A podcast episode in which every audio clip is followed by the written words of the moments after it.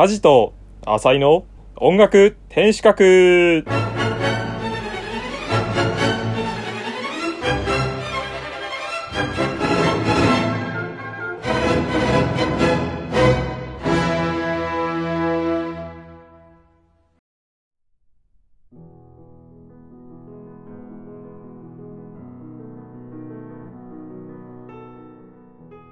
さあ始まりました。音楽天守閣、えー今日で第15回となります。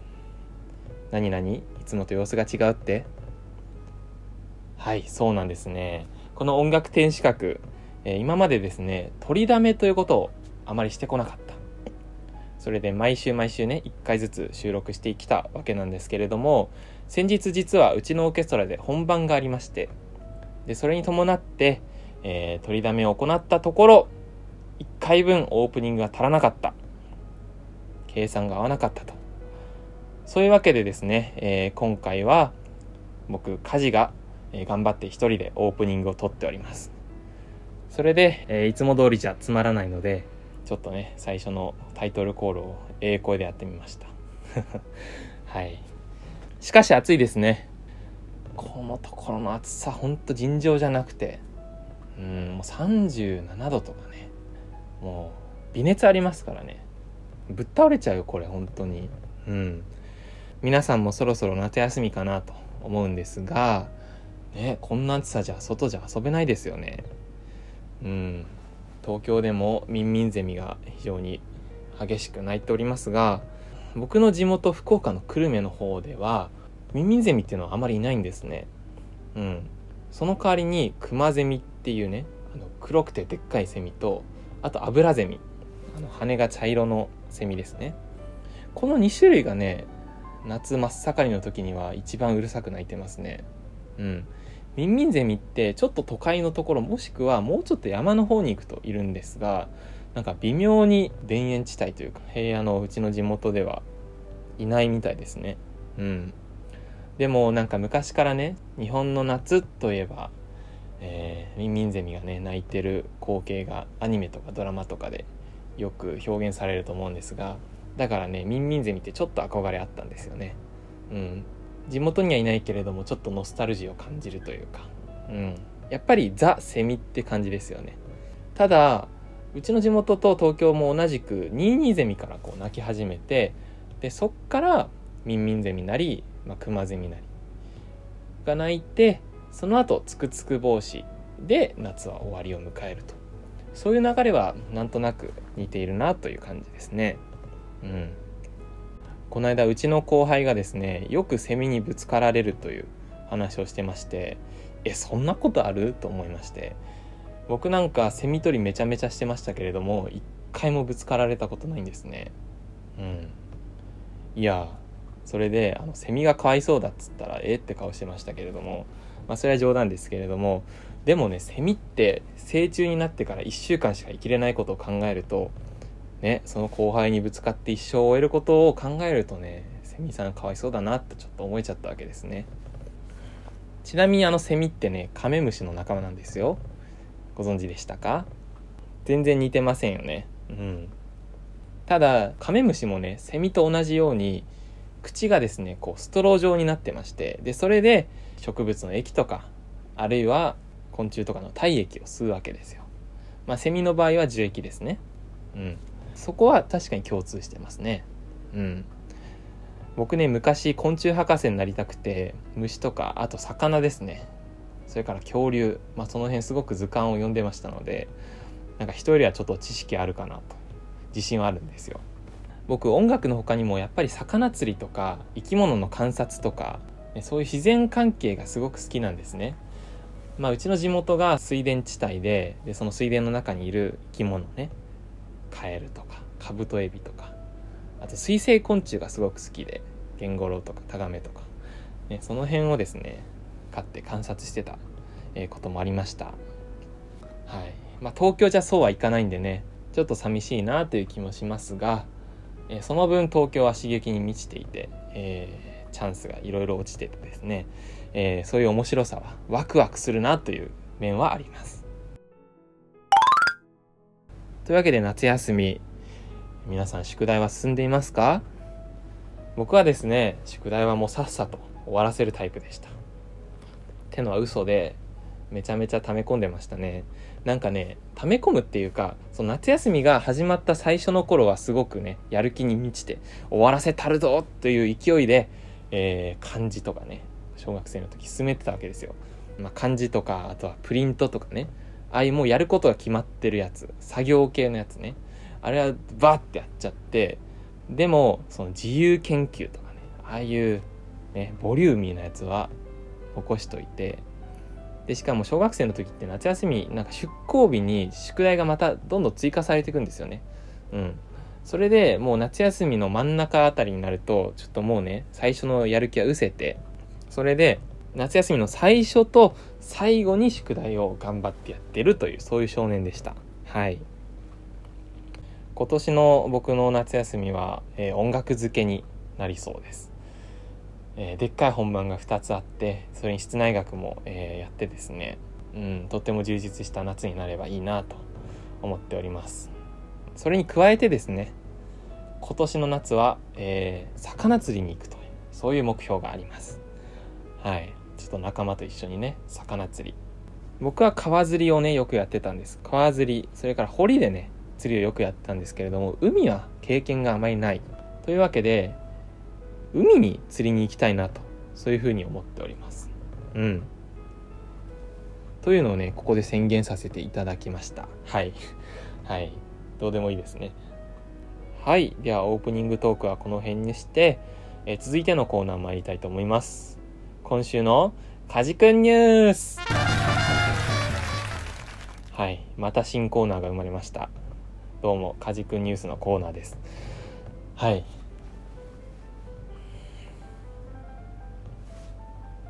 ニュースも1回分足りなかったので、え、急遽撮っておりますが、まあ何、まあ、何を話そうかなと思ったんですけれども、えー、7月16日にですね、あの指揮者の帝王、ヘルベルト・フォン・カラヤンが没後34年ということで、えー、カラヤンのね、おすすめの演奏についてちょっとおしゃべりしたいなと思ってます。はい。まずね、カラヤンについて。えー、カラヤンっていう名前は別にクラシック音楽を好きな人じゃなくても、えー、聞いたことある人はいるんじゃないかなと思ってます。はい。というのも昔アダージョ・カラヤンっていう CD がですねベストセラーになりまして。ベストセラーっていうのかな。うん。めちゃくちゃヒットしまして。それはなんかねクラシックというよりもこうヒーリングみたいな。そういうので人々に人気を受けてですね。クラシックファンじゃない人にもすごく売れたそうなんですね。それで僕の大好きなあの『笑点』でも、えー、カラヤン、頭がカラヤンとかね、よく名前出てました。うん。まあそれぐらいね、ポピュラーな、えー、指揮者なわけなんですけれども、カラヤンはただ人気があるだけで中身がないと。精神性がないという人もいました。アンチカラヤンと呼ばれる人々ですね。うん。僕も一時期そうでした。うん。というのも僕、宇野広報先生の影響をすごく受けてまして、まあ、未だに大好きなんですけれども、まあでもね、完全に真に受けはしなくなりまして、うん。ちゃんと自分の耳で確かめるようになりましたね。うん。ということで、その、宇野広報先生がアンチカラヤンの筆頭格だったんですね。カラヤンは薄っぺらいとか、ね。カラヤンは虚飾の音楽だとか。商業的クラシックとか精神性がないとかねそういうふうに言ってたわけなんですけれどもまあカラヤンね結局すごいと思うんですよ。うんまあ、宇野先生も、えカラヤンのいいものに対してはいいと褒めてた。それは本当にいいんですよ。でも、宇野先生が、まあ、カラヤンという存在を全体的にこうまとめて語った時の内容は、それは偏ってるんじゃないかと。うん。カラヤンはね、やっぱりすごいですよ。まずね普通っていうのがすごいんですあのカラヤンの音楽って皆さん聞いてもらえばわかると思うんですけれどもなんか変なことあんまりしてないんですよすごくオーソドックスで何て言うんだろう一番普通の演奏あもちろん普通じゃないんですけれどもね。前って言うならばこうテンポとかがね割と普通、ね、よく聞くテンポすごく説得力があるというかすごく自然に馴染んでくるんですね。うん。でそれを膨大なレパートリー全てでそのクオリティを保って。るこれはすごいことなんですよ本当に。それでまあ普通って言いましたけれども普通じゃない部分それはカラヤンのサウンド。カラヤン時代のベルリンフィルっていうのはそのカラヤンの音楽的な方向性によってすごくねなんだろう輝かしいというか分厚くて表面がツヤツヤで輝かしいブリリアントな、えー、音色を持っていました。うん。それまでのフルトベングラーみたいな、えー、ドイツらしいちょっとほの暗いというかね硬い感じは、えー、とは打って変わってなんだろうゴールデンな感じの贅沢なサウンドになっていきました。これはねカラヤン美学と称されて良くも悪くもですね。うん。まあここに、えー、非常にね嫌悪感を覚える人もいるらしいんですけれどもこのねカラヤンのサウンドって多分ね生で聞いたら凄まじかったと思いますね。うん。まずサウンドだけで圧倒されるんじゃないかと。そのカラヤン時代の、えー、首席コントラバス奏者、えー、ツェペリッツという人がいました。でそのツェペリッツという人が斎藤記念オーケストラに来てですね何の曲か忘れたんですけれども何かの曲練習してたらしいとでその曲の中でピチカートを弾く部分があったそうなんですけれどもそこで数秒早くもしくは遅くツェペリッツが弾いてたと。うん。でそれはどう考えても他のパートとずれてたと。でそれを疑問に思ったですね日本のスーパーコントラバス奏者池松宏さんがそのことについて尋ねたらですねなんとツェペリッツは他のパートの動きを把握していなかった。ね、あのパートどう聞かれてるんですかとか聞いたら聞いてなかったと。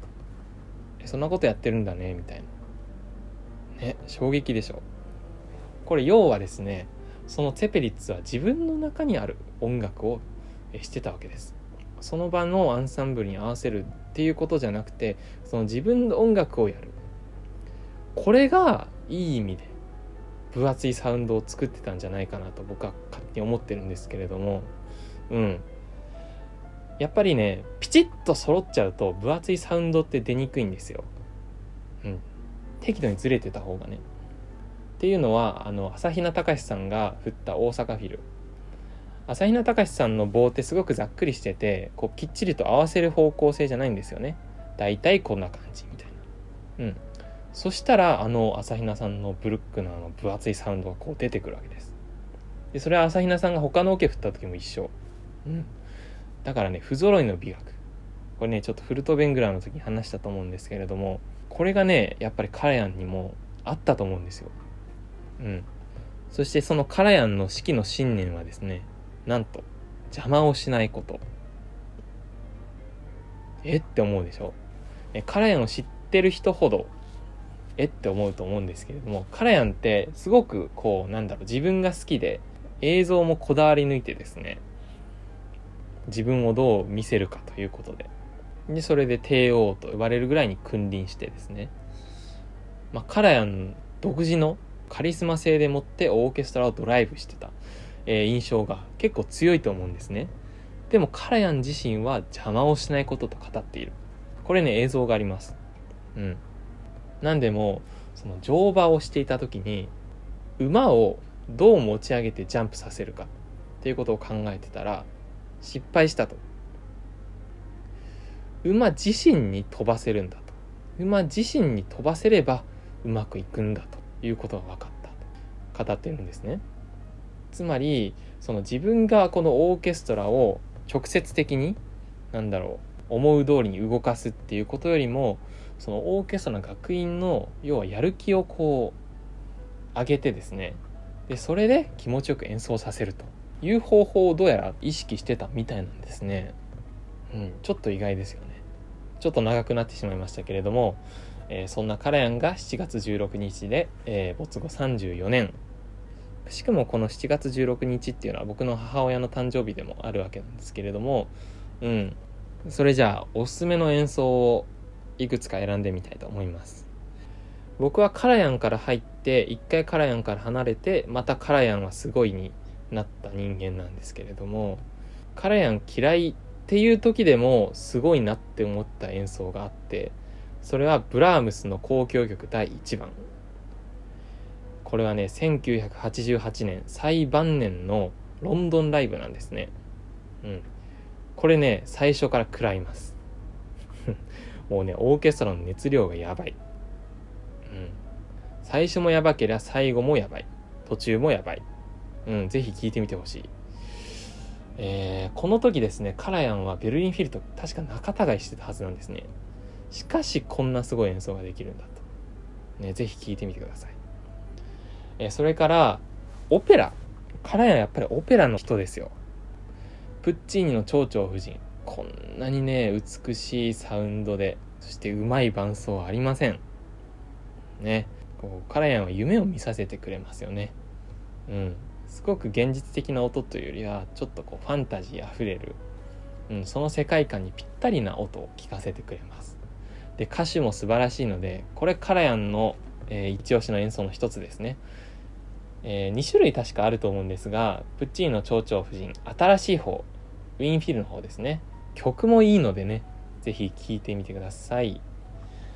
もう1枚くらいちょっと選びますかね。うんカラヤンはね僕思うんですけれどもブラームスと結構相性がいいんですよ。うん。まあだからブラームスの1番もいいんですけれども。あとはじゃあ先ほど言いましたカラヤン美学とも称されたカラヤンのサウンド。これが聴ける演奏として1970年代に録音したベートーベンの交響曲全集。これをあげましょう。うん。これね僕の決して好みではない。うん。けれどももう凄まじいんですよ。サウンドが。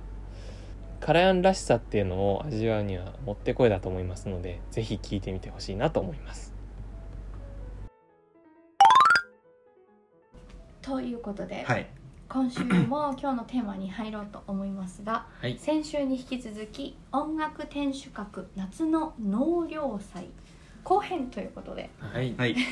もう一曲ずつ、えー夏におすすめの曲これ聴くと涼しくなるよとか爽やかな気持ちになるよとかっていう曲を紹介していきたいと思います、はい。はい。ということで、えっ、とまず僕ですかね。お願いします。はい、えっ、とプロコフィエフのピアノコンチェルトうんうんなんだけど、うんえっ、とねこれごめん何番まであるんだっけな。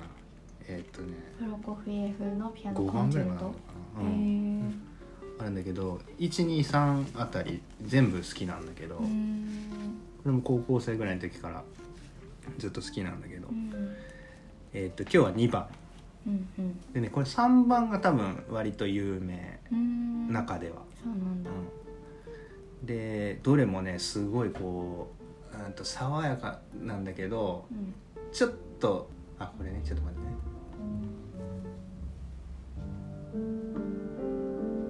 えー、なんか斬新な始まり方だね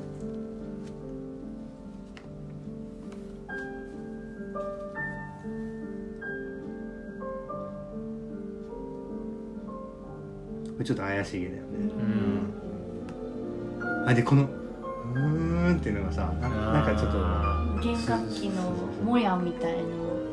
これ涼しげ、うん。俺の中ではね、うん。割とそういう位置づけなんだよね。でねオクターブってなんかカーンってする感じするよね。ーうん。響きが、ね、硬くて冷たい響きがする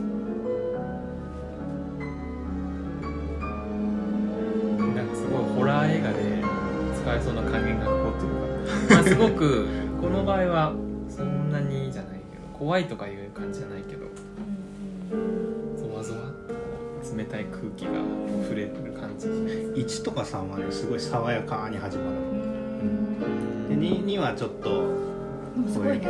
一楽章がこれで始まる。そうそう。すごいね。でねこうまあちょっとこれのあの途中でずーっとピアノ独奏になるとこがあってそこがピアノ独奏が終わるあたりがめちゃくちゃかかっこいい単純に。ちょっとちょっと聞いてみて。はい。自学のね。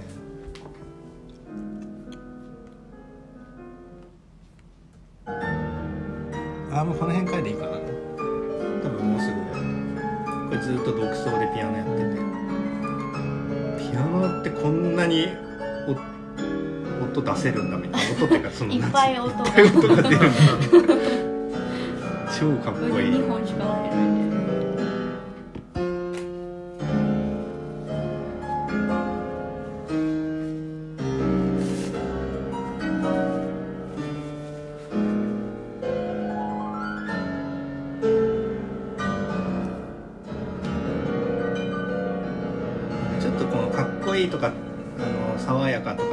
けじゃない現代曲っぽい感じもあって。なんていうのかな。無調な感じってさちょっと涼しいっていうかあの透明じゃないんだけどなんていうの、うん。感じするよ冷たい感じ。透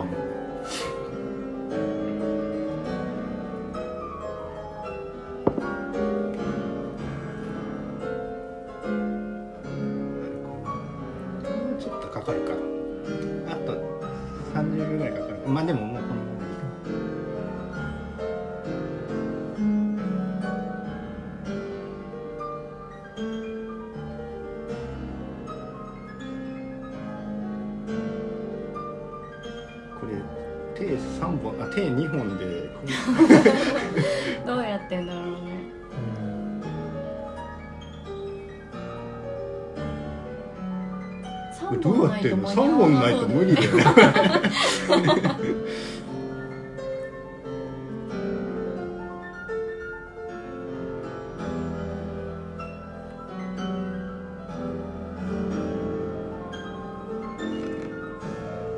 ずっとピアノがあピアノっていうかテレテレテレテレテレテレってやっっと左手があったらってやって真ん中メロディーが真ん中にあるでしょ。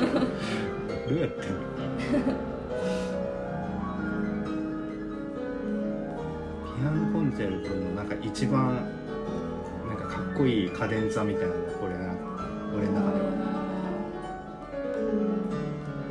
カデンツァーななんのかな？あそうですね。カデンツァっていうのこれ、うん。でもカデンツァとはいい楽譜にもう起こされた。うん、まだそんなになってる長えな。でももうすぐ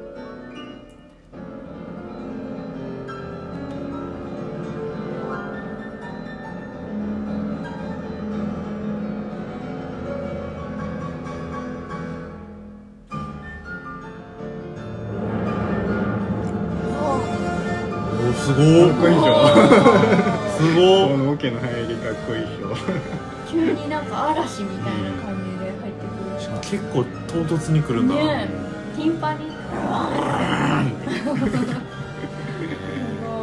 これは来る。なっていう話でした、はいあれ？これ一回生で聞いたことあるな。マジで。ゲルギエフ。おいい。ゲルちゃんいいなんであの誰だっけ？あのゲルギエフと仲いいピアニストです。あのでっかい人松江とか。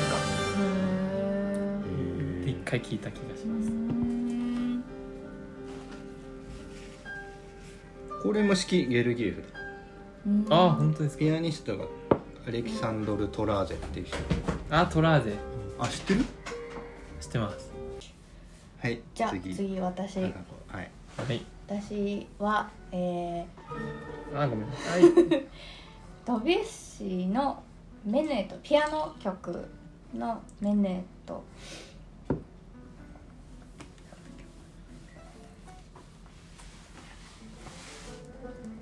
でこの曲があのベルガマスク組曲っていう4曲の組曲の中の1曲なんですけど、まあ、このベルガマスク組曲の中で一番有名なのが多分「月の光」っていう曲だと思うんですけど、この「メネトは」ま、第2曲として書かれた曲でこの怪しげな感じで始まるところが好きで。あのまたこれも、うん。自分の思い出がちょっと乗ってくるんだけど。高校生の時に2年でクラス替えがあってでそこでなんか仲良くなった子がなんかピアノが好きっていうことでちょっと意気投合してでしかもドビュッシーいいよねみたいな。でなんかおすすめの曲集みたいな、D えー、とその当時 MD をくれてその中に入ってた曲なんだけど私はそれをあのテスト勉強をする時に聞いててでしかもあの夜中もう家族が寝静まった後にリビングで一人で勉強しながら MD かけて聴いたみたいな感じで。でまああのクラス替え直後だから春から夏にかけてみたいな感じでその初夏の感じの雰囲気となんだろうなこのスタッカートでダラタタタタラタっていう感じの軽いタッチがすごくマッチしててなんかその当時の思い出とちょっとシンクロするところがあるんだけど一番好きなところがあこのダイナミックな感じも好きなんだけど終わるところ本当終わり30秒ぐらいの、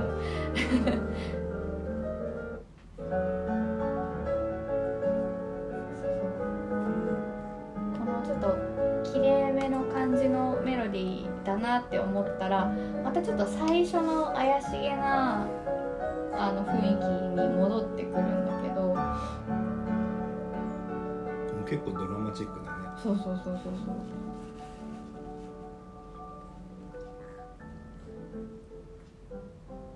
ここの和音がまた私の全然理解されないシリーズの一つだと思うんだけど、なんだろうこの和音何度なんだろうこれ。終わった？終わった。えー、終わったんだ。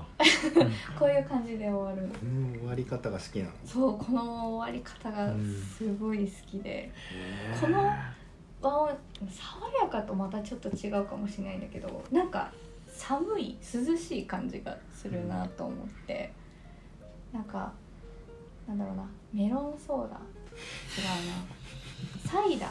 青いサイダーみたいな感じがするなって。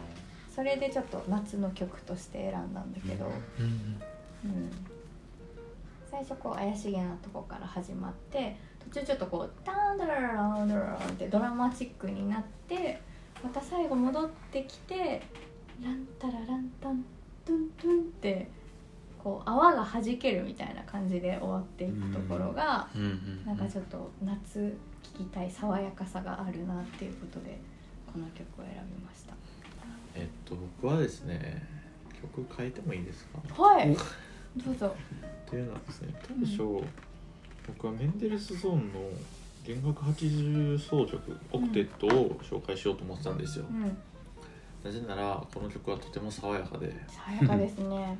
あの聴いてて文句なし 元気みたいな。そうだね元気出るよね。けどちょっとあのうちのオケではよくやってて、うんうん。あのみんな知ってるので、うんうん。あのちょっと曲を変えました。ほえーっとベートーベンの弦楽三重奏曲うほう。の、えーオーパス9の1という作品をですね。へええーっと三重奏やったんだっけ楽章そうですやりまし前やたったあ前言って一楽章たです曲かバイオリンビオラチェロバイオリンビオラチオうです、ん。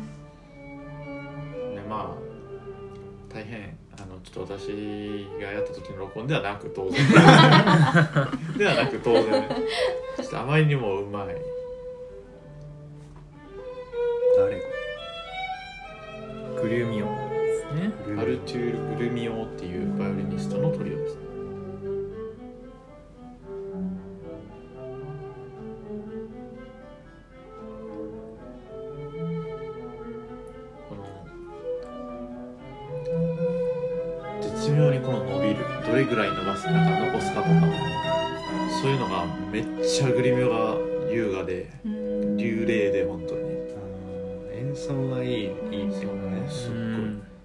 あの今ちょっとねアダージョでなんですけど、まあ、そのうちあの快速感が出てくる。うん。ちょっと飛ばしてもいいかな。はい。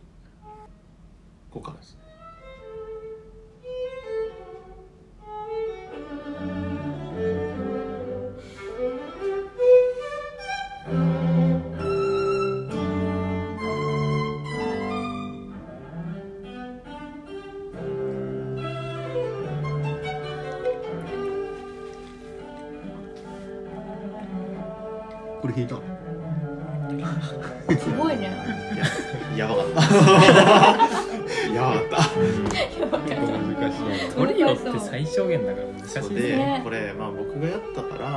まあ、たまたまトリオっていう形式でやることになったんで、曲をどうしようかなって調べてやっぱトリオってないんですよ、でモーツァルトの「ディベルティメントが」あのバイオリンビオラチェロで有名なのが1個あるんですけど、まああの先ほどもちょっと話に出ましたけどモーツァルトはとかく難しいと雰囲気出すのがなんか知らんけど絶対やりたくねえなって思って試合して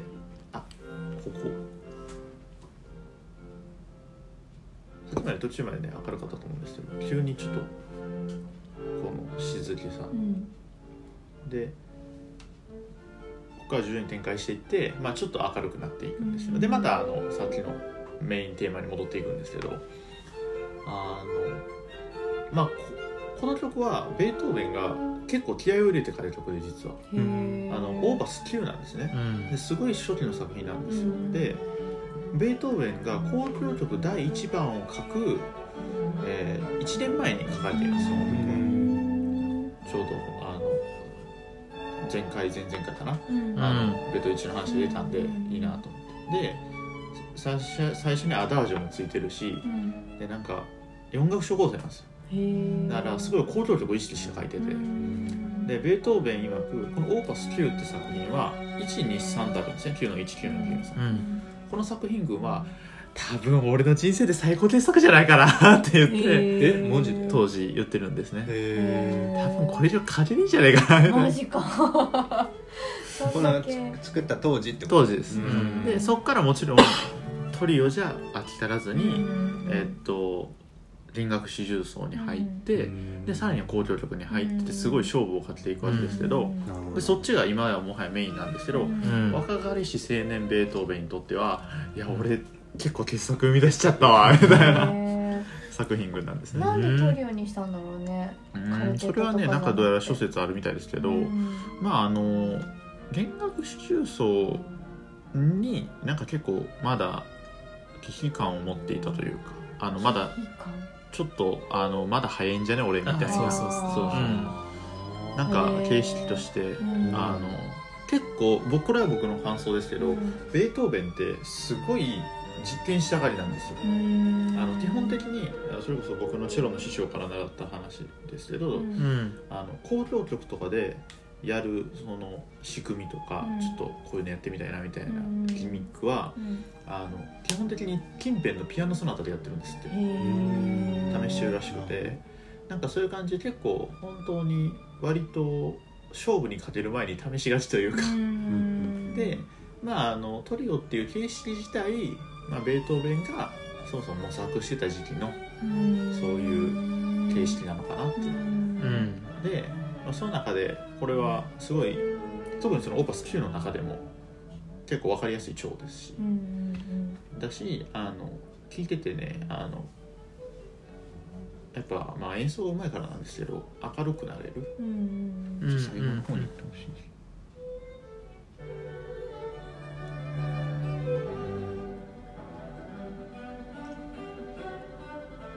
こうやってビオラがジャカジャカジャカジャカって刻みながら、うんすごいなんかアップテンポで終わるというっていうのがあって。バイオリンとチェロが追いかけっこして。そうそうそうそう。っていうのがとても優雅で聴いてて気持ちいいなと。思気持ちいいったんでやったんですよね 弾くのと弾くのとはどうでした？こんなにむずいのかむずいよなこれ曲にするの。そうねいやあのまずねトリオっていう形式の何がむずいかってやっぱそのあなんかねこの音楽天守閣の第2回ぐらいでカジがそのうん。ジュレの和声の話をしてくれた時に、はいあー四声帯が基本ですよみたいなそうそうそう。言ってたね。話があったけど3声帯なんで基本どどれかのパートが重音を、うん。えっと、強いられるという。その時どれか一個やらへんって言ってたのすごい印象的だった。マジでやめて みたいな気持ちで弾くことになるのとあとはまあこの曲は流麗がゆえにそのこういうなんかふわっと持っていくようなメロディーを一個一個パートがつないでいくんですよ、うん。やっぱそういうのがねとても難しい 単純にあの本当にごまかしが効かない系の曲という。か、なんかそんだけ難しいっていうことを知って聞くのはまたちょっと面白いかもしれない、でもうん。やっぱ当時はやべえどうしようって思いながら聴いてましたけどまあ久々に聴くとやっぱ明るくていい曲だなみたいな、ちょっと今回は流しませんでしたけど、これグルミオ版なんですね。もうグルミオのバイオリンがちょっとあまりにもうますぎてって思いましたけど、うん。もう一個、えっと、パールマンとズッカーマンとリンハレルがやってるんですおね、ー。それはあの、まあ、流麗さって意味ではもうちょっとちょっと削られるというか、ん。もうちょっとアメリカンな感じなんですけど、勢いというかパワーありそう。パワーとその推進力はあって、あうん。のすごいそちらもねおすすめです。僕は最初そっちの方が好きだったんですけど、ん聞いてるうちにあちょっとこっちの真似したいなっていう気にはなって、ねまあ夏に聞くにはこっちの演奏かもしれないですね。爽やかな感じがうんあるかも。はい、という、はいおすすめでした。はーい。はい。じゃあ最後に僕も、え2曲目というかうん。を紹介したいんですけれどはもズバリバルトークのいうん。ピアノ協奏曲2番の2楽章、バルトーク？全然知らない。これ多分ね知ってる人あんまいないんじゃないかなって思うんですよ、うん。僕もたまたまなんかテレビかなんかで流れてて知ったんですよ。うん。そうじゃないと聞かない曲なんですけど、うん。だからバルトークってちょっとなんか難解というかうんわざと複雑にしたかのようなイメージがあると思うんですよ。うん。でもでそれでピアノ協奏曲1番を、まあ、そういう風に書いてていつも通り。うん。で自分でピアノ弾くレパートリーにしようと思って1番を書いたんですけどそれがあんまり聴衆受けが良くなかったと。いうことで聴衆に受けるような作品を書きましょうということでうん。2番を作曲したんですよね、でもこの2番がすごく演奏が難しいので有名なんです。超絶技巧。超絶技巧ですし、うん。さっきのあのプロコフィエフにちょっと近いものがあるかもしれないです。ああいうちょっと複雑な和音が使われてたりとかパートがそうそうそう。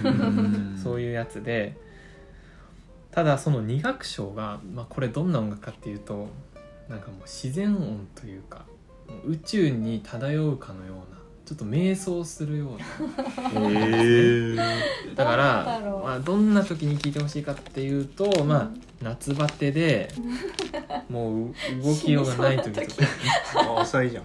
うんそう。ちょっと俺天に召されてしまう可能性があるけど。もうね目をつぶって部屋暗くして、まあ、そういうシチュエーションで聞くとすごくね効果的です、ね、へえーっとメロディックな曲じゃ全くないんです。うん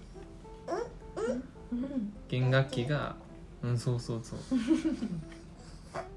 弦楽器がなんか本当にプロコフィアにちょっと似てるんですよね。うあんのなんか不協和音を鳴らしつつピアノが単音を鳴らしていくとなんかうん。本当にメロディーじゃなくて音。えうん。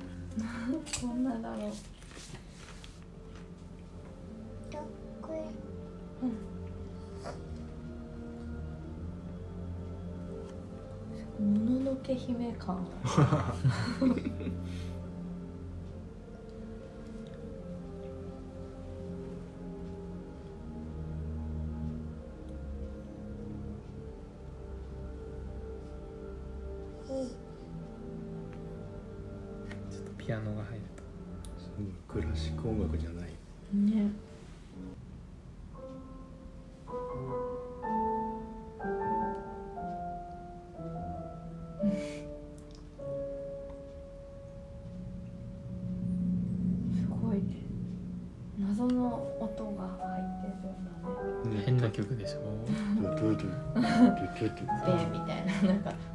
タンを押すみたいな。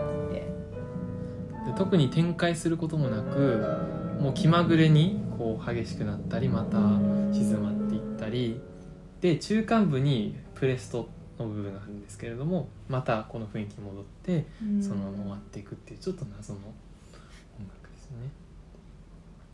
なのでちょっと心を無にしたい時とか なんだろうな。そう夏ってやっぱ疲れるじゃないですか。なんだかんだこう遊んだ後とかも疲れるしそういう時のちょっとこう瞑想っていうか。寝る前とか落ち着きそう。を落ち着けるんですよね意外と。そんな不快じゃなくて。うん。すごいはい雰囲気だ。こういう音楽ってなかなか他にもないと思うんで、うん。ちょっとぜひこの機会に聴いてもらえればなと思います、うんなんかどうやらなぜか今日時間がだいぶ押し、ね、遅くなってるので ちょっとこの辺にしましたなぜかね。なんでかわかんないなんでかわかんないけど。はい。あ以上でした。じゃあおうこれ流しつつエンディング。エンディング。エンディング。のテンション感エンデじ全くィングって感じなんかホラーあのちょっとなんかね。ねあまあホラーと捉えればそう聞こえてきます、ししっとりの感じかな、ことで今日のテーマは音楽天守閣夏の納涼祭後編ということでそれぞれ曲を持ち寄ってちょっと涼しくなろうという曲あ企画でしたけれどもはい。皆さんどうでしょう？ちょっと涼しくなれたでしょうか？ピアノが多かったね。そうだね、やっぱちょっとピアノはね涼しくなる。うん。全然ピアノ出せなかった俺の 確かに。浅井はねピアノじゃなかったね。爽やか系ですよね ということで、うん俺2曲ともピアノだったな。そうだね。ピアノコンチェルトだ。ったうんうんうん。いやピアノコンチェルトを選びがちなのはすごくわかります。僕もこれピアノコンチェルそうです。そうだね、うん。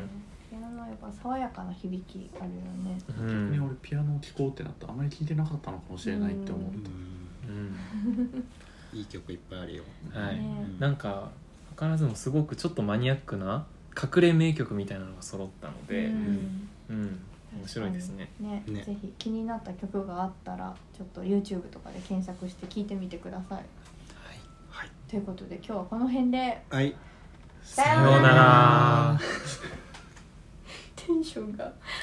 いやちょっとあれちょっと俺まで合わせちゃった。さようなら